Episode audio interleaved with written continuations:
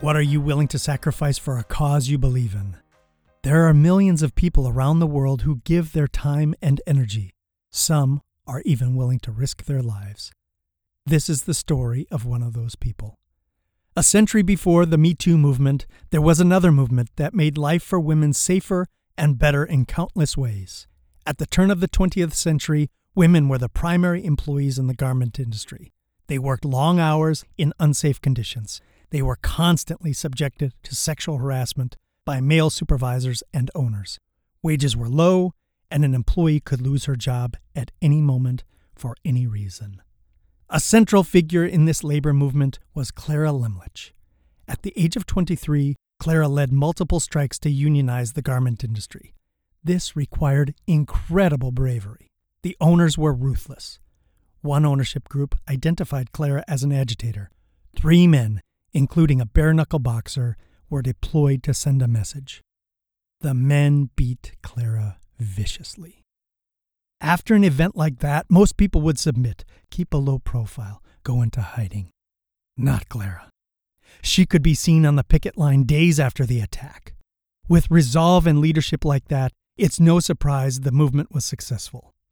Fueled by Clara and other brave girls and women at the time, the garment industry labor movement forced a number of crucial improvements at many factories, including shorter hours, safer working conditions, and better wages.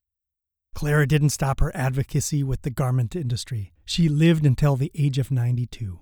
Over the years, she organized housewives, fought unfair tenant evictions, protested price gouging, and toward the end of her life, while in a nursing home, she encouraged the staff there to organize.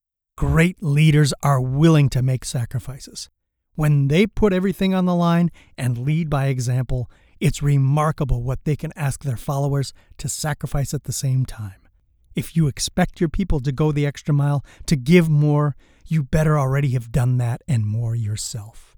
Yes, there is still a lot of work to do in order to improve the rights of the disenfranchised, the disempowered, the deprived. We have to acknowledge the people fighting right now for those improvements. But make no mistake, today the world is better than ever, and we have people who are willing to sacrifice everything like Clara to thank for it. This has been a 12 Geniuses leadership moment. Next week's 12 Geniuses leadership moment will profile Stanislav Petrov. The machines told him to do one thing, he didn't obey and saved the world in the process. We hope you'll listen to that episode, subscribe to the 12 Geniuses podcast, and give us a rating if you like it. Thanks for listening, and thank you for being a genius.